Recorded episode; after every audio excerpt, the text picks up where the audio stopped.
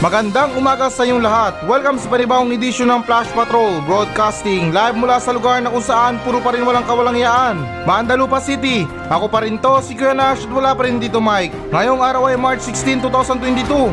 At ngayon, para sa mga balita. Ang talagang greatest robbery world record ni dating Pangulong Ferdinand Marcos biglang nawala sa website ng Guinness Book of World Records. Gera sa Ukraine, pangalawang meron ng bansa umanong kinidnap ng mga pwersang Ruso. Isang labor group inihirit ang 470 pesos minimum wage hike. Pilipinas at Canada nakatakdang lumagda ng mga labor agreements. Lumang damit sa ukay-ukay, umabot ng 90 pesos ang presyo.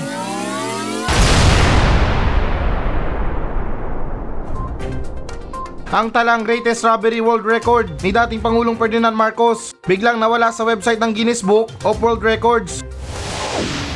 So, okay guys, na alinsunod sa ulat ng ABS-CBN News na nawala sa website nito ang entry ng Guinness World Records o GWR na nagngangalang dating Pangulong Ferdinand Marcos bilang record holder ng greatest robbery of the government. Nitong lunes hindi na na-access ang link na dating umaantong sa record ng yumaong diktador sa halip na nagre-redirect ito sa homepage ng GWR o yung Guinness World of Records na na-access pa rin ito hanggang March 10. At guys, nadagdag pa rito isang tagapagsalita ng GWR ang nagsabi sa ABS-CBN News na ang record ay muling sinusuri upang matiyak na tumpak ang entry. Sobrang sineseryoso ng GWR. Ngayon, higit pa kaysa dati. Ang aming responsibilidad na maging isang mapagkukunan ng maaasahan tumpak na impormasyon. Anumang talaan na hindi pa nasasaliksik at napatunayan na kamakailan ng mga independenteng independenteng mapagkukunan ay muling susuriin upang matiyak ang katumpakan nito.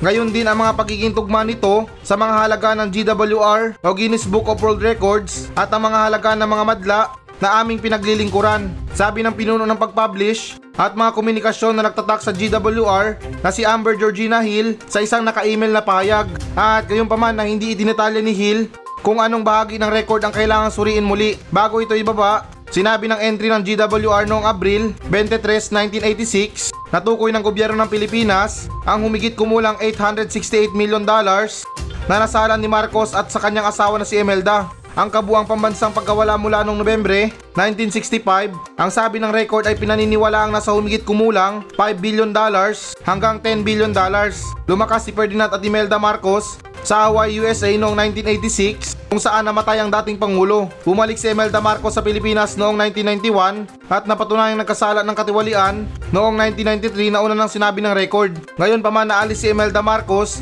sa lahat ng mga kasong apela noong Oktubre 1998. Pinawalang sala siya ng Korte Suprema ng Pilipinas na nagtabi ng dalawang taong pagkakakulong. Desisyon ng Korte Suprema sa kanyang paghatol noong 1993 ng isang mababang hukuman. So ayan guys, na ito medyo pinahaba-haba ko na ha, para maliwanagan talaga kayo. Although na kahit na tunog lasing yung pagbasa ko, pero at least na ito um, full do, ah full do.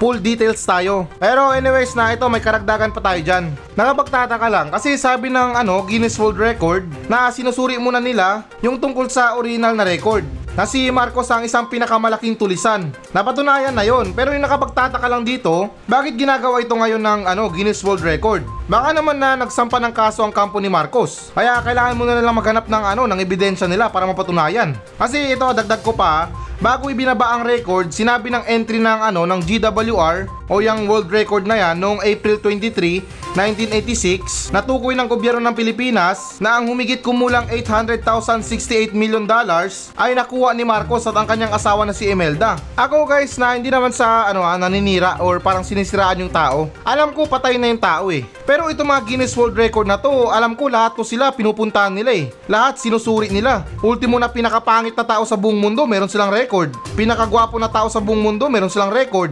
Pinakamalit na tao sa buong mundo, meron silang record. Halos lahat ng mga pinaka, nakalista sa kanila. Ito ba kayang greatest robbery ni Marcos? Medyo hanep din no? Ultimo yung pinaka greatest na pagnanakaw sa kasaysayan, nire-record pa nila. Partida, nakapangalan pa sa Pilipinas. Uh, nakaka-proud maging Pilipino. Linawin ko lang, hindi naman sa sinisiraan. Pero pagdating sa mga ganitong klaseng world record na to, hindi to nag-aaksaya ng panahon kung wala namang record eh. Kahit na puro kabuisitan yung mga record mo sa buhay mo, ikaw mayroong pinakamahabang buhok sa kilikili, pinakamahabang kuko, pinakamahabang ano, tae sa mundo. Pag nalaman nila yan, ire-record talaga nila yan. Kaya ganun pa man na nakikita kong paraan dito, ba't di na lang kaya na i-record na lang nila ulit? Bale, papalitan nila ng ano, The Greatest Robbery and the Missing Robbery Greatest is now missing. Version 2. Tapos yun na, pangalan ni ano, Ferdinand Marcos. Kasi syempre yung pangalan niya, The Greatest Robbery. Tapos na robbery pa. Yung ninakaw, ninakaw pa. Dapat nga dyan, iangat pa yung record niya eh. Kasi yung record niya na The Greatest Robbery, ninakaw pa or nawala pa. So talagang panibagong record yan. Pero ganun pa man guys na ito at least na napatunayan natin, nagbasa talaga ako ng marami para nang sa ganun na ano, maintindihan nyo talaga. At hindi ako gumagawa ng istorya. Base ito sa balita ng ABS-CBN News ha, hindi ako gumagawa ng sarili kong mga balita. Kaya ko nga binabanggit na ano, alinsunod sa ulat ng ABS-CBN News nang sa ganun na kung hindi kayo maniwala, eh pwede kayo magpunta sa ano, sa website ng ABS-CBN News. Hanapin nyo dun yung ano, yung binalita ko at basahin nyo kung tugma ba or hindi. Ganyan ako ka-effort guys, kahit na medyo nahihirapan ako magbasa, mag-pronounce ng mga buisit na ano, mga words na yan, pero kinakaya ko pa rin as long na mapaliwanag ko sa inyo ng mabuti. Or kahit na mabuti pero hindi gano'ng maayos. Kaya sana man lang naliwanagan kayo at itong sinabi ko ay hindi to pambabash ha. Tinalakay ko lang to kasi base sa balita. Kaya ito, habol ko lang ha, kung ako ay mapupunta sa Guinness World Record, or ano ba, ililista ako sa Guinness Book of World Records. Ah, iniisip ko lang kung ano bang pwedeng ilista doon or pwede kong gawin sa buhay ko. Dito kasi sa Pilipinas, alam ko meron nang humahawak ng title or titulo na empleyado na pinakamatagal na walang ligo. Yun sana ang anuin ko eh, pero palitan ko na lang. Ah, alam ko na guys. Ako yung title holder ng pinakamatagal na nag-aabang sa isang taong mahal niya. Pwede, kasi nandito si Lenlen eh. Eh, explain ko na lang sa Guinness World of Records na 3 years ko na siyang hinihintay. Bale, ano, magpo 4 years na pala. Panigurado, title holder ako niyan sa Mandalupa. Although nakakayaman para sa maraming tao, pero at least, ano lang, stay tuned lang sa isang taong mahal niya. Kumaga, ano, hindi nawawalan ng pag-asa, stick to one lang, loyal lang, faithful lang, hanggang sa mapansin na ako ni Lenden. Yun, pansin lang ha, hindi pa ako sinasagot. Panibagong record na naman yun. At anyways guys, na oo nga pala na itong si Lenlen, sa mga hindi nakakilala sa kanya, siya yung maid dito sa radio station na to. At kami yung dalawang naatasan na maiwan, magmula nung nagkaletse-letse yung mundo, este na pandemic pala, siya yung tigalinis dito sa radio station at ako yung gwardiya na pakialamero. Pero pinalad, radio host na ngayon. Sunod naman tayo na balita. Gera sa Ukraine, pangalawang mayor ng bansa umanong kinidnap ng mga puwersang Ruso. So, okay guys, na alinsunod sa ulat ng BBC.com na inakusahan ng gobyerno ng Ukraine ng militar ng Russia ng pagdukot sa isa pang alkalde sa isang lugar na nakuha nito. Si Yevhen Matveyev ay dinakip sa katimugang bayan ng Dinoprod. Nag-tweet si Ukrainian Foreign Minister Dimitro Kuleba na inaakusahan ng Russia ang mga taktikang teroridad. At guys, nadagdag pa rito na una ritong nagluklok ang Russia ng bagong alkalde sa Melitopol matapos sumanong dukutin ang dating nanunungkulan sa lungsod. Inakusahan din ng Pangulo ng Ukraine ng Russia ng pagtatangkang lumikha ng Swedong Republics upang masira ang kanyang bansa. Di ko lang maintindihan kung bakit na kailangan pa nilang ano, kidnapin yung mga mayor dyan sa ano, sa bansang Ukraine. Eh naglalaban naman silang dalawa. Kasi sa mga kidnapping na yan, tulad ng sinabi ko kahapon, may ano yan, may mga hinihinging mga ransom yan. Tapos kung natapat ka sa mga matatapang na pamilya, tapos nagdemand ka sa kanila ng ano, ng pera, ang sasabihin lang sa'yo, dyan ka lang ha, kami nang pupunta dyan sa'yo. Kasi syempre makikipaglaban sila para makuha nila yung ano nila, yung pamilya nila or yung tao doon sa ano yung ano ba yung tawag doon, yung kinidnap pala. Kaya ayun, yung kinalabasan ngayon nagigera na. Medyo magulo yung explanation ko guys, pero hindi ko lang maintindihan kung bakit na kailangan pa nilang i-kidnap. Hinala ko lang dito, may pagkabuang-buang dito si ano eh, si Vladimir Putin eh. Hindi naman sa amin na masama para sa kanya ha. Siguro yung ginagawa niya, pinapatraining niya yung mga sundalo niya or yung mga intel niya sa totoong gera na. Bali yung training ng mga intel niya, totoong gera na. Na o ito, may mission kayo ha, sa gera na yan ha. Pero training lang yun. Dumukot kayo ng ano, ng mayor sa Ukraine. Tapos hatid nyo dito. Parang ganun kasi yung lumalabas eh. Pwede naman nilang bombayin. Pwede naman nilang girahin talaga. Which is na ganun naman talagang ginagawa nila ngayon. Pero sa ganitong balita, hindi ko lang maintindihan kung bakit na kailangan pa nilang gapangin, pag-aralan kung paano dukutin ng buhay yung ano, yung mayor doon. Parang medyo nakakatunog na ako dito ah. Parang yung galawan ni Putin, parang mafia talaga ha. Although na okay na paraan yung ganyan, pero nakakatakot naman kung apprentice ka pa lang or nag apply ka pa lang. Sa mga training mo, wala kang kaalam-alam na reality or totoong gera na pala yung pinupuntahan mong misyon. Pero anyways guys, na may nakalap din akong balita na itong si Putin daw or itong Vladimir Putin na to ng presidente ng Russia ay isa na tong ano, mafia boss talaga. Hindi lang ako sigurado pero parang connect din sa mga pinaggagawa niya eh. Tulad ng sinabi ko, pwede niya namang bombayin yung Ukraine para matapos na ang gera. Pero bakit kailangan na magkaroon pa ng mga mission para dukutin yung mga alkalde doon? At saka ito guys ha, dagdag ko lang sa topic natin. Tanong ko lang guys na kung sakali man na ano mapasok ng bansang Ukraine yung Russia, doon talaga sa ano nila sa Malacanang nila or ano bang tawag na sa gobyerno diyan. Tapos kunwari na napatay nila si Putin. Pero yung bansang Ukraine lugi na sa gera. Sa mga iniisip ko na ano kayang mangyayari na kung sakali na merong maupo ng biglaan sa ano sa pagkapangulo sa Russia. Kasi syempre napatay niya na si Putin. Halimbawa lang yun ha, magkakaroon agad ba siya ng ano ng instant na kapangyarihan? Mauutusan niya ba agad yung mga sundalo na oy bumalik na kayo dito? Kasi guys na wala lang, bigla ko lang naisip, eh kung lugi na tayo sa gera, maghanap na lang tayo ng ibang paraan para ano, mapatay natin yung ano nila, yung presidente nila. Nasa ganun, kapag ikaw naupo dun sa opisina niya or sa pwesto niya talaga, iniisip ko lang kung may sasalin agad sa'yo yung kapangyarihan. Pero sa bagay, bansang Russia din yun. Parang imposible din na mangyari yun, no? Dalawa lang yan eh. Either na kapangyarihan yung may salin sa'yo or mga bala ng M16. At ganun pa man guys na ito hinihiling ko na sana matapos na ang gera na to nang sa ganun na manumbalik na ang lahat sa normal. Ang taas na ng mga bilihin ngayon. Hindi nga tayo apektado sa mga bombahan na yan pero parang binomba mga bulsa natin sa pagtaas ng mga presyo. Kaya ayan, ito panawakan ko talaga, shoutout sa inyo. Sa mga tao na nag-uudyok sa mga gera na yan. Tingnan nyo na ang kinalabasan. Ito na, nagresulta na. Gasolina sa pang-araw-araw natin, naapektuhan na. Sunod naman tayo na balita. Isang labor group, hinihirit ang 470 pesos minimum wage hike.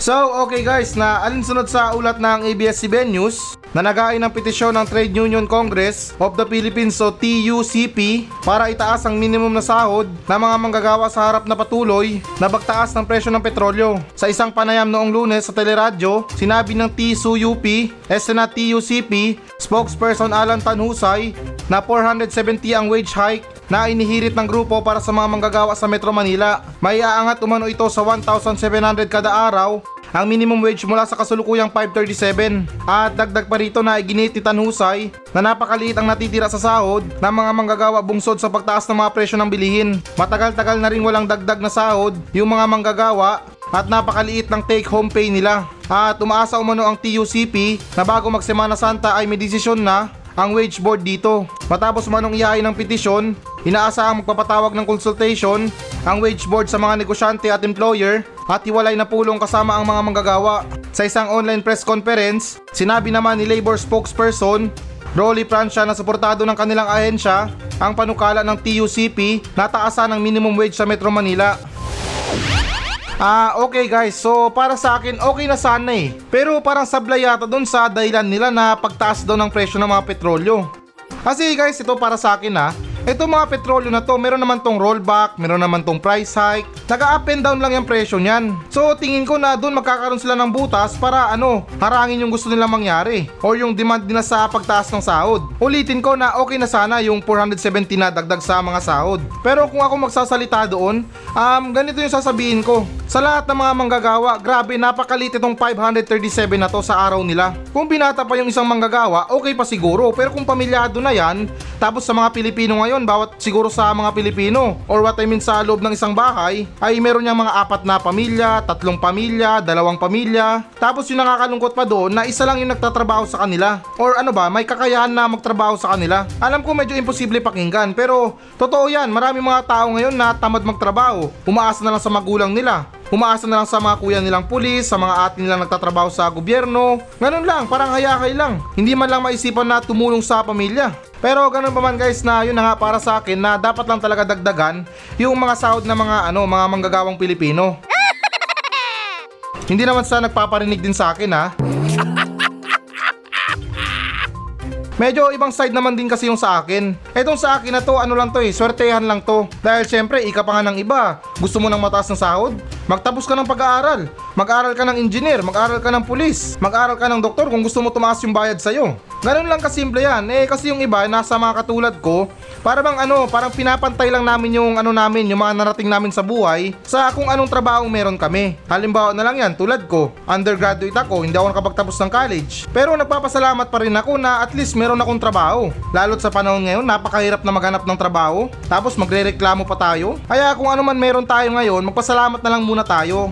Pero ganun pa man na talagang totoo naman na kulang na kulang talaga para sa mga ibang Pilipino na nagsisipag sa buhay yung sahod nilang 537 kada araw. Sa pagkakatanda ko parang na-compute ko na to eh. Kasi hindi naman lahat ng mga Pilipino na manggagawa. Merong sariling tirahan. Yung iba dyan nangungupahan pa. May mga binabayaran pang bills, yung mga kuryente, tubig. Let's say na yung kaltas lahat doon, 350. Yon, mga bayarin pa lang yun ha. Paano naman yung mga pagkain, baon ng mga anak sa eskwelahan, mga pangangailangan sa bahay, bayad pa ng utang. Kaya parang wala rin natitira sa sinasahod ng mga empleyado. Yung mga nagpapautang sa kanila nabubuisit na. Kasi parang nire-refresh lang nila yung utang nila. Magbabayad ngayon, sumunod sa makalawa, uutang na naman.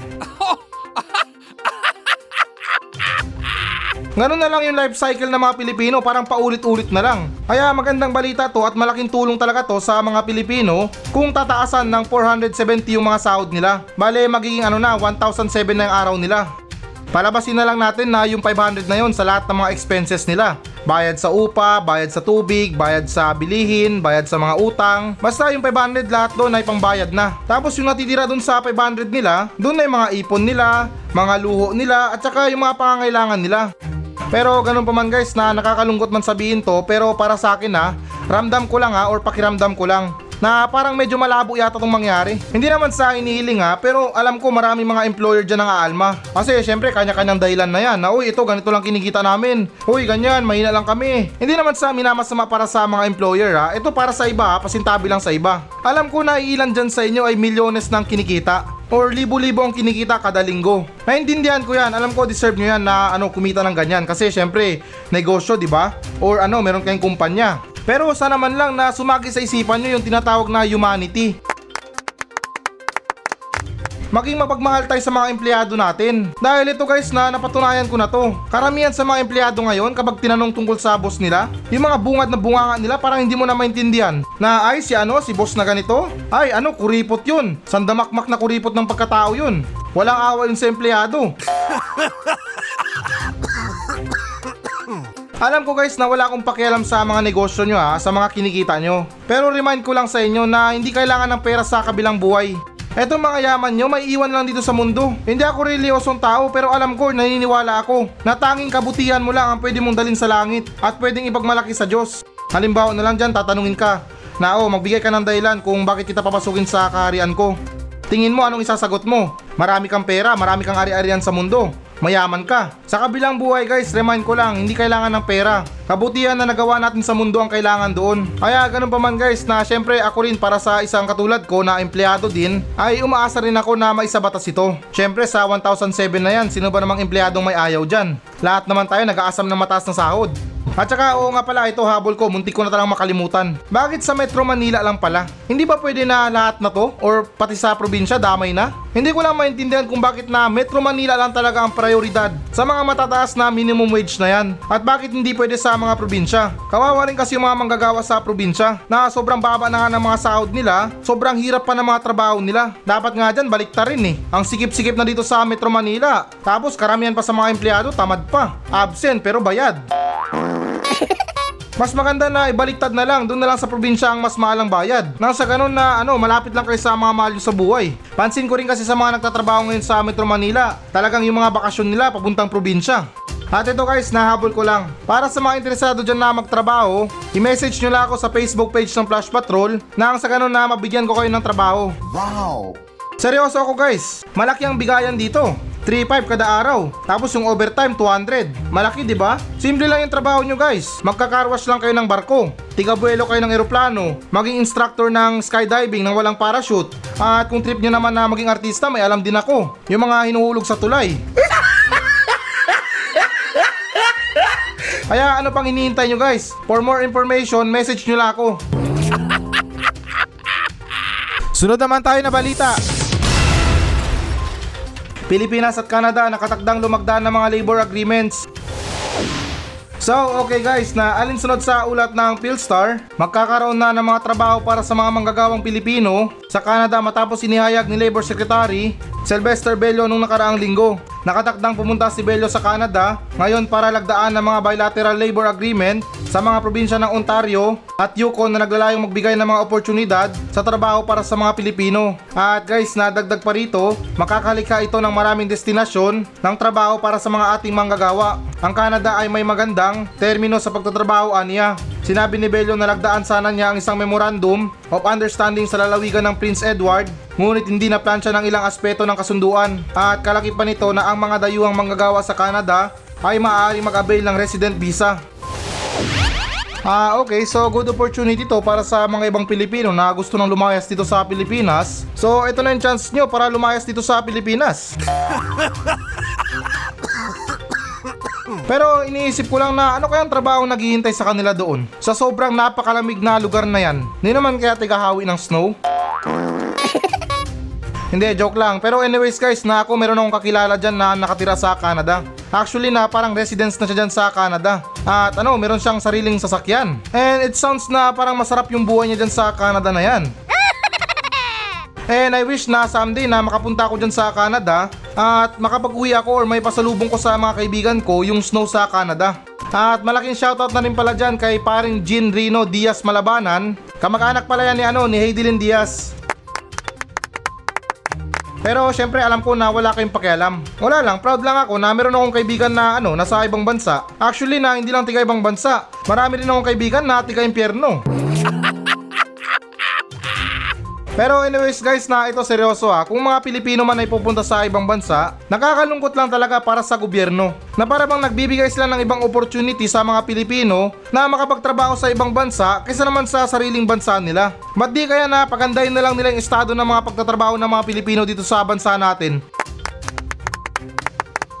Kesa naman na magpakahirap-hirap pa yung mga ibang Pilipino na magpunta or magtrabaho sa ibang bansa, dyan pa talaga sa Canada na sobrang lamig dyan, eh kung pwede naman napaganday nilang estado sa pagtatrabaho sa Pilipinas. May magandang sahod, magandang benepisyo. Tingin ko lang kasi na karamihan sa mga Pilipino kaya napipilitan na ano mag-abroad kasi yung habol nila mataas na sahod, magandang benepisyo at saka ano, maayos na pinagtatrabahuan.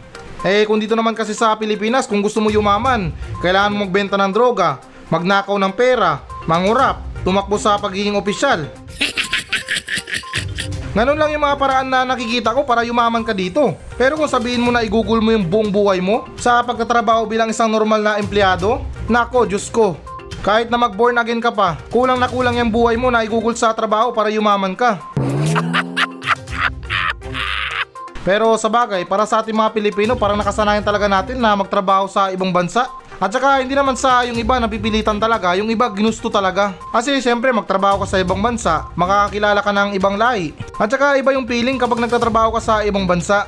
Na para bang kahit na janitor ka or tigapulot ng basura, garbage man ka man doon, yung feeling mo na mayaman ka or angat ka sa mga ibang Pilipino. Kasi syempre sa ibang bansa ka namamasura. Ayos na hindi naman sana mamasura, ano ba, kumbaga nagtatrabaho pala. Kaya sa may mga pangarap dyan na magtrabaho sa ibang bansa at makaipon ng malaki para baguhin yung buhay nila, ipagpatuloy nyo lang yan. Pero kapag napurnada kayo, tawag lang kayo sa akin.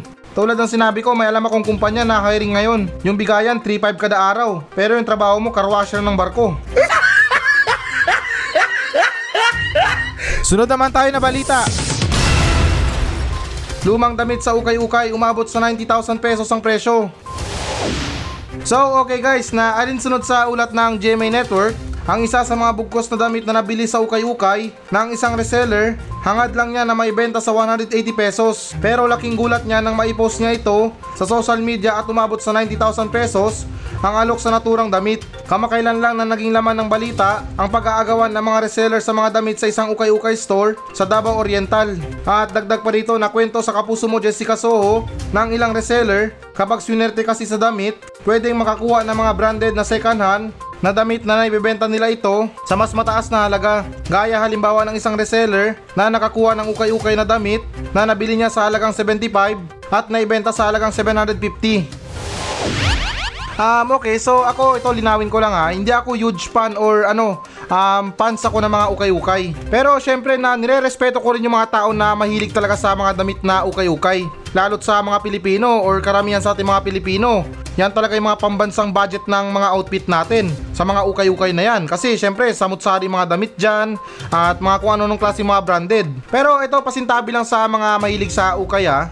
Tanong ko lang kasi na minsan na rin ba sumagi sa isipan nyo kung saan nanggaling yung mga damit na yan? Oo naman guys na syempre alam ko na gamit na damit or second na na damit na yan. Pero inisip ba natin kung kanino or saan nanggaling yan? Hindi naman sa paninira ah. Eh malay ko ba dyan yung dating may-ari niyan merong sakit na HIV? Malay ko ba dyan na yung dating may-ari niyan may sakit na COVID or namatay sa COVID? Kumbaga sa pagkatao ko, meron akong ano eh, meron akong trust issue. Tawagin nyo na akong maarte guys, okay lang yan. Pero para sa akin, mas gugustuhin ko pa magsuot ng damit na merong defect or factory defect. Yan yung mga brand ng mga Abibas, mga Nike, at saka yung ano, yung mga Pulma, Versace, mga Chanel. Okay lang yan, at least na ano ba, bago yung damit niya. Malima yung nakasulat pero garantisado ka na bago at least ikaw na yung nakabinyag. Para sa akin lang naman na I hope na nire-respeto nyo rin yun. At syempre na tulad ng sinabi ko na nire-respeto ko rin yung mga tao na mahilig sa ukay-ukay. At comment ko rin sa nakita kong damit na nagkakahalaga daw na 90,000. Huwag nyo naman to sana masamain pero unang kita ko pa lang sa damit ay para bang pinaghigaan ng bagong anak na pusa.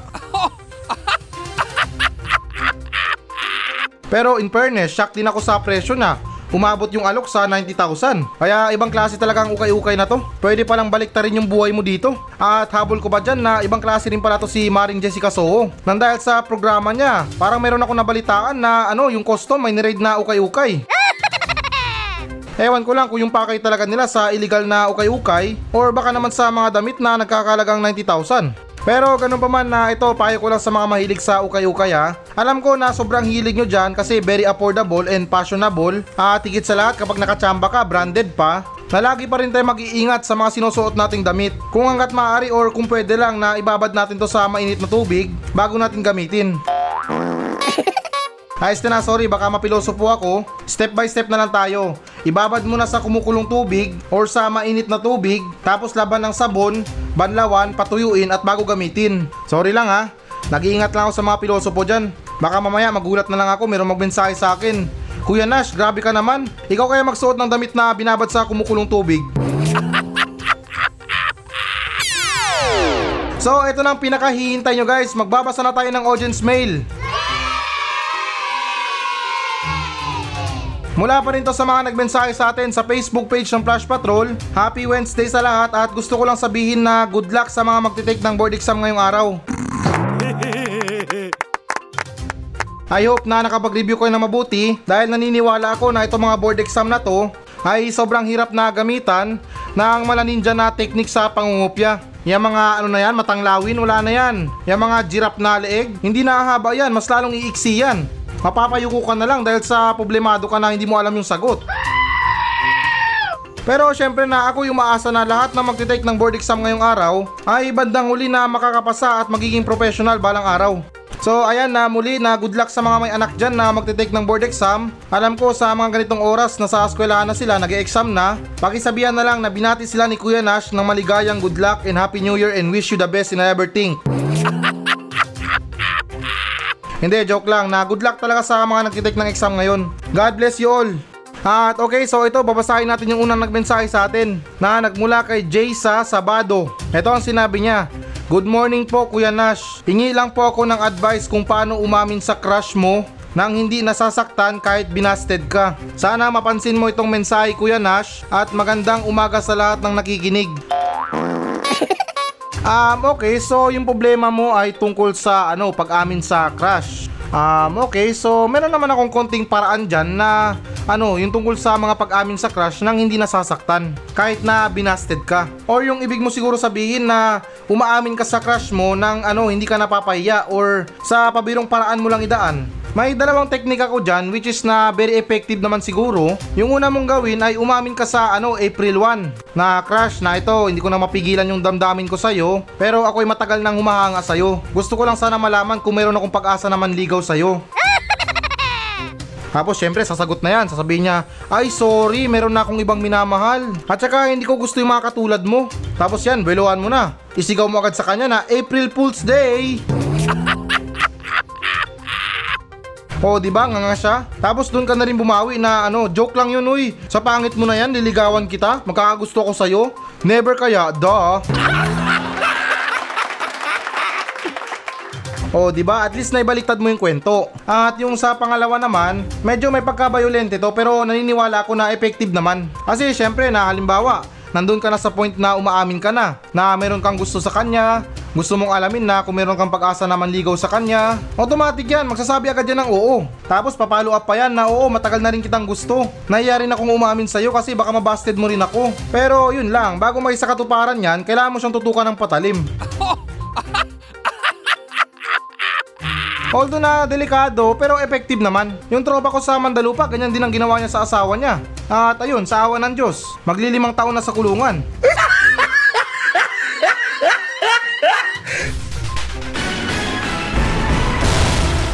Hello guys, na bago natin tapusin ang show na to, ah hinikayat ko lang yung mga audience natin na mag-message sa akin dito sa Mandalupa Station para sa mga reklamo nyo sa kapitbahay nyo, reklamo nyo sa asawa nyo, sa mga kaibigan nyo, at kahit sumbong na rin para sa mga katarantaduhan dyan sa lugar nyo. At kung boring ka naman, pwede naman kayo magpa-shoutout sa akin ng buong angkan nyo. Mula ninuno nyo hanggang apo, isa-shoutout natin yan.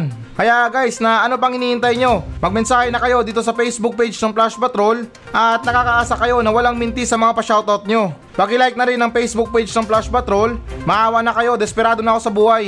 Kaya ulitin ko, para sa mga reklamo sa buhay, reklamo sa kapitbahay, reklamo sa mga tao, ay huwag kayong maya na magmensahe sa akin sa Facebook page ng Flash Patrol dahil actionan natin yan ng makabuluhang kalukuhan.